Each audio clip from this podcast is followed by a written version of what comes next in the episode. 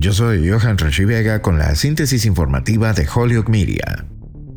Donald Trump intentó el sábado darle la vuelta a su probable rival en noviembre, el presidente Joe Biden, argumentando que el hombre cuya victoria electoral Trump intentó anular es el destructor de la democracia estadounidense. Las acusaciones de Trump sobre el demócrata Joe Biden se hacen eco de las que Biden ha estado haciendo durante años contra su predecesor. Mientras Trump dominaba las primarias presidenciales republicanas y hablaba de atacar a sus rivales y a los medios de comunicación si volvía a ganar la Casa Blanca, Biden ha intensificado sus propias advertencias sosteniendo que Trump está determinado a destruir la democracia estadounidense. El sábado Trump presentó su argumento más explícito hasta la fecha sobre por qué los votantes deberían ver a su rival como la mayor amenaza democrática. Trump reiteró su viejo argumento de que las cuatro acusaciones penales en su muestran que Biden está haciendo un mal uso del sistema de justicia federal contra su rival. En otras informaciones, la Cámara de Representantes está haciendo historia este año en formas que los republicanos difícilmente podrían haber imaginado cuando el partido tomó el control. Primero, los republicanos votaron a favor de derrocar a su presidente, el representante Kevin McCarthy, en octubre. El viernes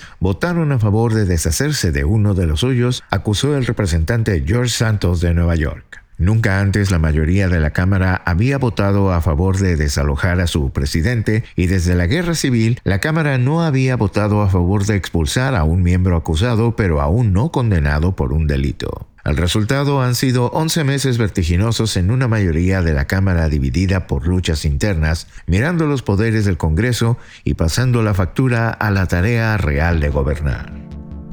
Yo soy Johan Rashi Vega y esta fue la síntesis informativa de Holyoke Media a través de WHMP.